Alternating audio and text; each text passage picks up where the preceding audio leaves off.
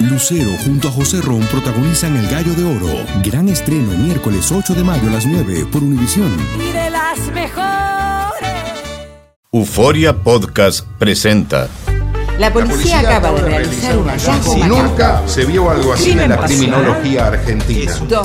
A lo largo de 8 episodios, nos adentraremos en la investigación policial mientras conoceremos las hipótesis que envolvieron al caso. Escucha la primera temporada de Crímenes Paranormales en la aplicación de Euforia o en tu plataforma favorita. Bienvenidos al podcast de Noticiero Univision Edición Nocturna. Aquí escucharás todas las noticias que necesitas saber para estar informado de los hechos más importantes día con día.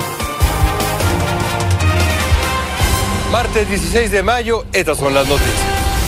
El pistolero que mató a 3 personas e hirió a otras 7 en Nuevo México compró un arma legalmente un mes después de cumplir 18 años. Llevaba 3, incluido un rifle de asalto. Asoma la sensatez en Washington en la disputa para aumentar el límite de la deuda del gobierno.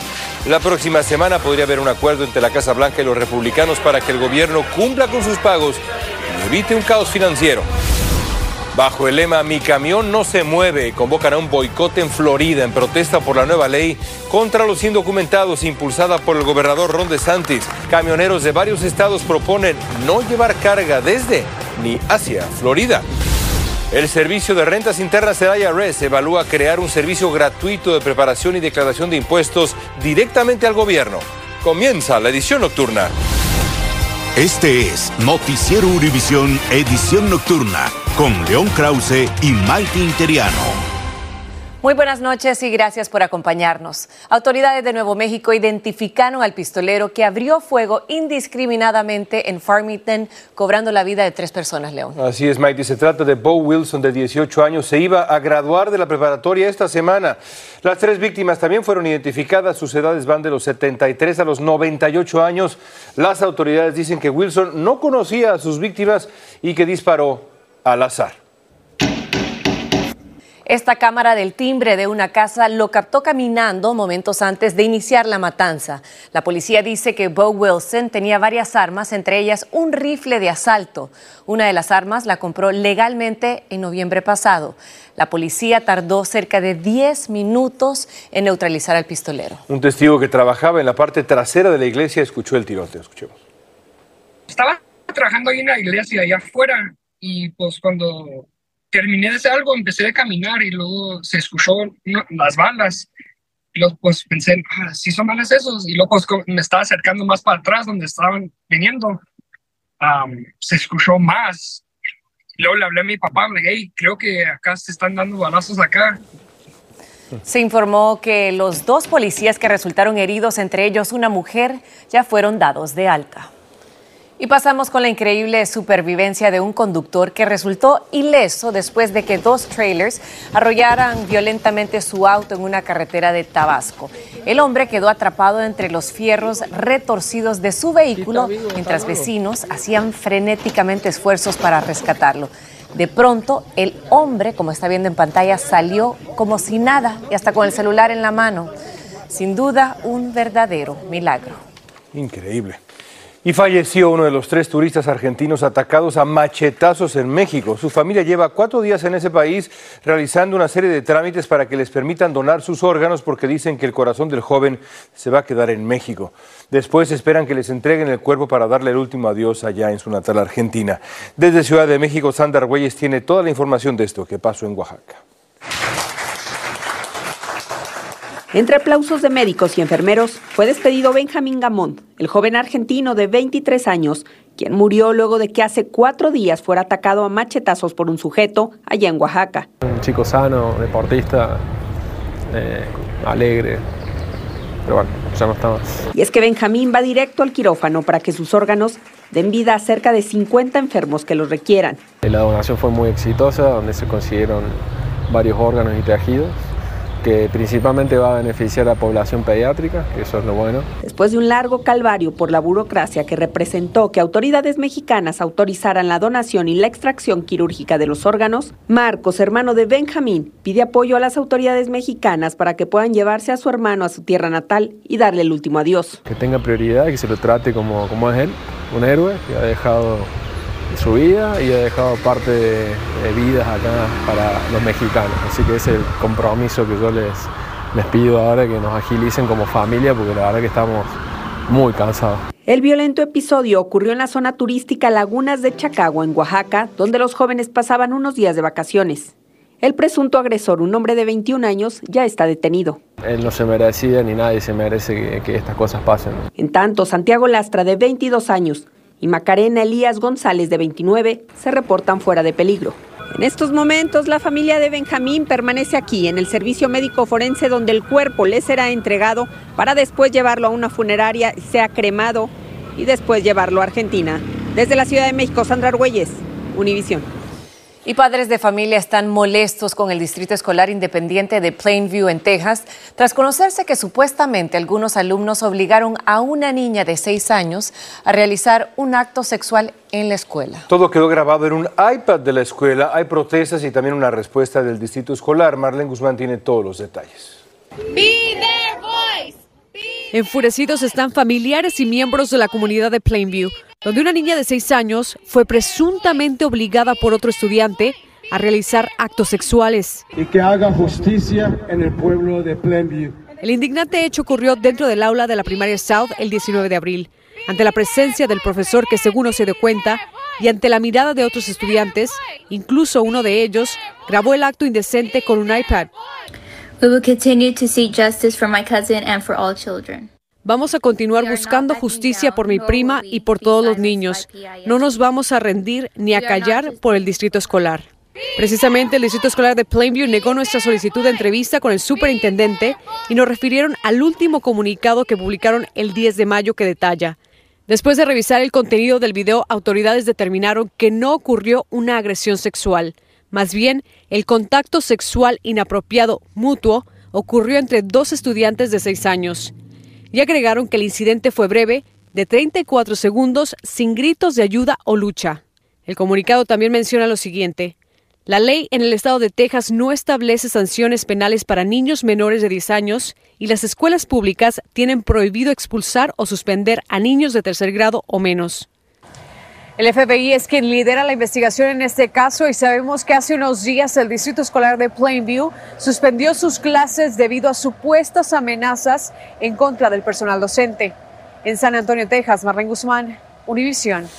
La próxima semana podría haber finalmente un acuerdo entre la Casa Blanca y los republicanos para aumentar el límite de la deuda del gobierno. Así dejaron entrever los negociadores de ambas partes tras una reunión en la Casa Blanca. El presidente Biden dijo que aunque todavía queda trabajo por hacer en temas difíciles, la reunión fue productiva. Hablemos de economía, y es que los consumidores estadounidenses continúan endeudándose con sus tarjetas de crédito. La deuda con esta modalidad de pago ya supera los 986 mil millones de dólares. Según datos de la Reserva Federal de Nueva York, esto supone un aumento del 17% con respecto a hace un año, marcando así una cifra récord. La deuda se acumula en parte porque la persistente inflación obliga a las familias a recurrir a sus tarjetas de crédito para poder cubrir sus gastos mensuales.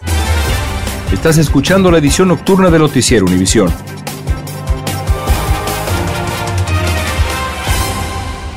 Dicen que traigo la suerte a todo el que está a mi lado, y esa es mi mala fortuna. Basada en el clásico de Juan Rulfo, llega Univisión, El Gallo de Oro. Supongamos que la caponera puede inclinar la suerte a quien ella quiera. ¿Estás tardando en conquistarla? Con Lucero, José Ron y Plutarco Asa. Este gallo está cambiando la vida. En una historia legendaria de amor y azar. No trates de cambiarme, no lo vas a lograr. El Gallo de Oro, gran estreno miércoles 8 de mayo a las 9 por Univisión. Continuamos con el podcast de la edición nocturna de Noticiero Univisión. Y ahora que se aprobó la severa ley antimigrante de Ron DeSantis en la Florida, es importante poner en perspectiva lo que representan los inmigrantes para el estado de la Florida precisamente. Estos son los datos. Según el American Immigration Council, en Florida hay más de 4 millones de inmigrantes que representan el 20% del total de la población del estado. Una de cada 3 empresas constituidas en la Florida pertenecen a inmigrantes y generan más de $5 mil millones anuales. En la actualidad, más del 53% de los migrantes son ciudadanos estadounidenses en la Florida. Más del 72% habla bien o muy bien el idioma inglés, generando todos ellos $17 mil millones de impuestos federales y $6.400 millones en impuestos estatales en Florida, ya que uno de cada 4 trabajadores en Florida es, por sí, inmigrante. Y precisamente en Florida, camioneros piden unirse para boicotear, evitando viajar al estado y de esa forma solidarizarse con los inmigrantes indocumentados perjudicados por esta nueva y severa ley. Guillermo González tiene toda la información. Se trata de un grupo de camioneros hispanos de varios estados que están invitando a sus colegas a no llevar ni traer carga desde y hacia Florida, como protesta por las fuertes leyes migratorias que pronto entrarán en vigor. Cuando me han dicho que sabe que hay cargas para Florida, les digo que quiero ir ahí y no voy a ir, banda. Y ya somos varios los traileros unidos. Mensajes como este abundan en las redes sociales. Dicen que no usarán sus camiones para movilizar carga en carreteras floridanas. Algunos camioneros en Miami dicen que apoyan la protesta y que están dispuestos a parar. Y me meto un mes, 2 meses sin comer por tratar de lograr algo, porque es un abuso lo que tienen con los camioneros. Y con los inmigrantes, por supuesto, viniendo de ahí la opinión. Mi camión no se moverá. Así se llama la iniciativa que está siendo promovida por un grupo de camioneros hispanos. Algunos dicen que se unirían a ella con gusto, pero otros dicen que lo pensarían 2 veces antes de hacerlo. Es que otros, aunque dicen ser solidarios con sus colegas, piensan que parar su camión significa ni más ni menos que dejar de sostener a sus familias, como lo dice este camionero de Hialeah, al norte de Miami. ¿Qué pasa si tú paras tu camión? No entra mi dinero, o sea, yo gano por carga, yo no gano por hora ni me paga una compañía, o sea, mi ganancia es por las cargas que yo hago. Por ahora se trata solo de una propuesta de un grupo de camioneros. Ninguno planea acciones más drásticas ni tampoco anuncian un paro generalizado. Se trata, dicen, de hacer sentir su voz de protesta. En Miami, Florida, Guillermo González, Univisión. Persiste el malestar entre muchos neoyorquinos por la continua llegada de indocumentados desde la frontera, especialmente por el alto costo que resulta darles refugio y otras asistencias. La polémica más reciente es por los planes de habilitar los gimnasios de las escuelas como albergues, como nos cuenta Fabiola Galindo.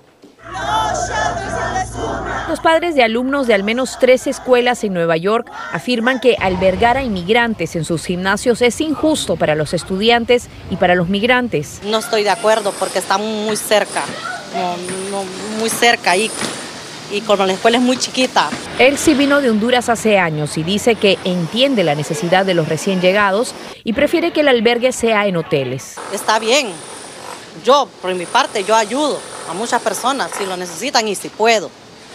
Pero allá cuando me tocó así, tan cerca, como es la escuela de mi hijo, no estoy de acuerdo porque está muy cerca. ¿Esto se lo permite? Estudiantes como su hijo no podrán usar el gimnasio, en su lugar usan la cafetería. No quiero algo malo para ellos, solo no quiero que vivan ahí porque no hay para bañarse y los niños quieren esos espacios para aprender. Pero el alcalde de la ciudad asegura que las escuelas eran el último recurso de emergencia tras haber recibido a más de 65.000 migrantes y darles albergue. Agrega que los gimnasios que están siendo usados están separados afuera de los planteles educativos. A nuestros hijos no nos merecen esto. Ana asistió a la reunión de padres esta tarde de cara al recibimiento de decenas de migrantes y dice que aunque es temporal, no es seguro que personas adultas de quien no se conoce el récord estén cerca de los niños. Le gustaría que tal vez a sus hijos, o al hijo del alcalde o al hijo de ellos mismos que estén en este problema. No, no es cierto, porque ahora no pueden tener ni educación física ni la graduación. Fabiola, ¿cuándo se espera que lleguen estos migrantes? Esa es la misma pregunta que muchos padres y madres están haciendo, hicieron en esta reunión aquí en la escuela. Sin embargo, me dijeron a la salida que no les han respondido las autoridades. Por el momento no hay migrantes en esta escuela, pero sí algunos padres han decidido pasar la noche aquí para vigilar si es que llegan o no. Ahora bien, a pesar de la resistencia, el alcalde ha dicho que al menos 20 escuelas estarían siendo habilitadas para recibir a estos migrantes en gimnasios que están completamente separados de los planteles. León. Gracias, Fabiola, y vámonos a Los Ángeles. Después de una larga lucha, bailarinas de un club de striptease de Los Ángeles triunfaron en su esfuerzo para organizar un sindicato en el bar Topless donde trabajan. Lo lograron después de que los dueños del club Star Garden dijeran que van a reconocer voluntariamente este sindicato. Desde Los Ángeles, Dulce Castellano nos habla sobre este insólito sindicato de strippers en Estados Unidos. Las bailarinas exóticas de este club serán las únicas en el país que actualmente formarán parte de un sindicato. Sí, es una victoria. Su lucha inició hace 15 meses cuando supuestamente los guardias del club Star Garden repetidamente fallaban en protegerlas de los clientes agresivos. Si te toca un cliente y a ti no te gusta y tú te enojas con el cliente, te corren. También piden beneficios de salud, protecciones contra el robo de salarios y en contra del acoso y abuso sexual. Yo me sentí amenazada por el hecho de que los clientes se podían quedar después de que el club cerrara, dijo esta bailarina. Ellas formarán parte del sindicato llamado Asociación de Equidad de Actores porque son consideradas artistas que dan presentaciones en vivo. Estas bailarinas no son las primeras en sindicalizarse. El primer grupo de bailarinas que se unió a un sindicato fue en San Francisco en 1997. Bajo el acuerdo, el club tendrá que retirar su caso de bancarrota y nuevamente abrir sus puertas y contratar a las bailarinas que fueron despedidas. Star Garden decidió aceptarlo ya que siempre ha sido un empleador justo y con igualdad de oportunidades que respeta los derechos de sus empleados, dijo una de las abogadas que representa al club. Los involucrados se reunirán en los próximos meses para establecer un contrato. Estoy estudiando en UCLA para ser abogada de unión específicamente, para que si en 5 años me fuera a tocar un grupo de bailarinas que se quieren agarrar una unión. En North Hollywood, California, Dulce Castellanos, Univisión. El presidente de Ecuador, Guillermo Lasso, criticó a los asambleístas, opositores que lo señalan de malversación de fondos públicos en un juicio político que podría destituirlo. Lasso afirmó que no existen pruebas para culparlo de presunta corrupción en la empresa estatal petrolera en relación a un contrato con la empresa Amazonas Tanker. De acusado, Lasso pasó a ser acusador. Pero también he venido aquí para decirle lo siguiente a mis acusadores. Yo los acuso a ustedes, yo los acuso de haber abandonado su rol de legisladores. Ustedes ahora son antilegisladores de esta república porque ustedes no crean leyes, sino que las destruyen. La Constitución de Ecuador permite que el presidente disuelva la Asamblea Legislativa y convoque a elecciones anticipadas, algo que Lasso no ha descartado. Continuamos con el podcast de la edición nocturna del Noticiero Univisión. El gobierno federal está considerando crear su propio sistema gratuito de declaración de impuestos. Sería un servicio para preparar y presentar los impuestos directamente al gobierno sin ningún costo. Se financiaría con los $80 mil millones que el Servicio de Rentas Internas, el IRS, recibió de la Ley de Reducción de Inflación. Pero grupos empresariales temen que esto perjudique a empresas tradicionales como H&R Block o TurboTax. La vacuna experimental de Pfizer contra el llamado virus respiratorio sincitial para embarazadas tiene una eficacia del 82% en la protección de los recién nacidos frente a enfermedades graves. Esa es la conclusión de la Agencia Federal de Alimentos y Medicinas, FDA, que el jueves va a votar para determinar si recomienda su aprobación. Esta noticia no le va a gustar a mis hijos. El Departamento de Agricultura está considerando prohibir la leche con chocolate en las cafeterías escolares, lo que afectaría a casi 30 millones de alumnos. El motivo principal, el azúcar añadida a las leches con sabor, que parece contribuir al aumento de la obesidad infantil. Los que se oponen dicen que esa prohibición hará que los niños beban menos leche, por lo que perderían calcio y otros nutrientes. Gracias por escucharnos. Si te gustó este episodio, síguenos en Euforia, compártelo con otros, públicalo en redes sociales y déjanos una reseña.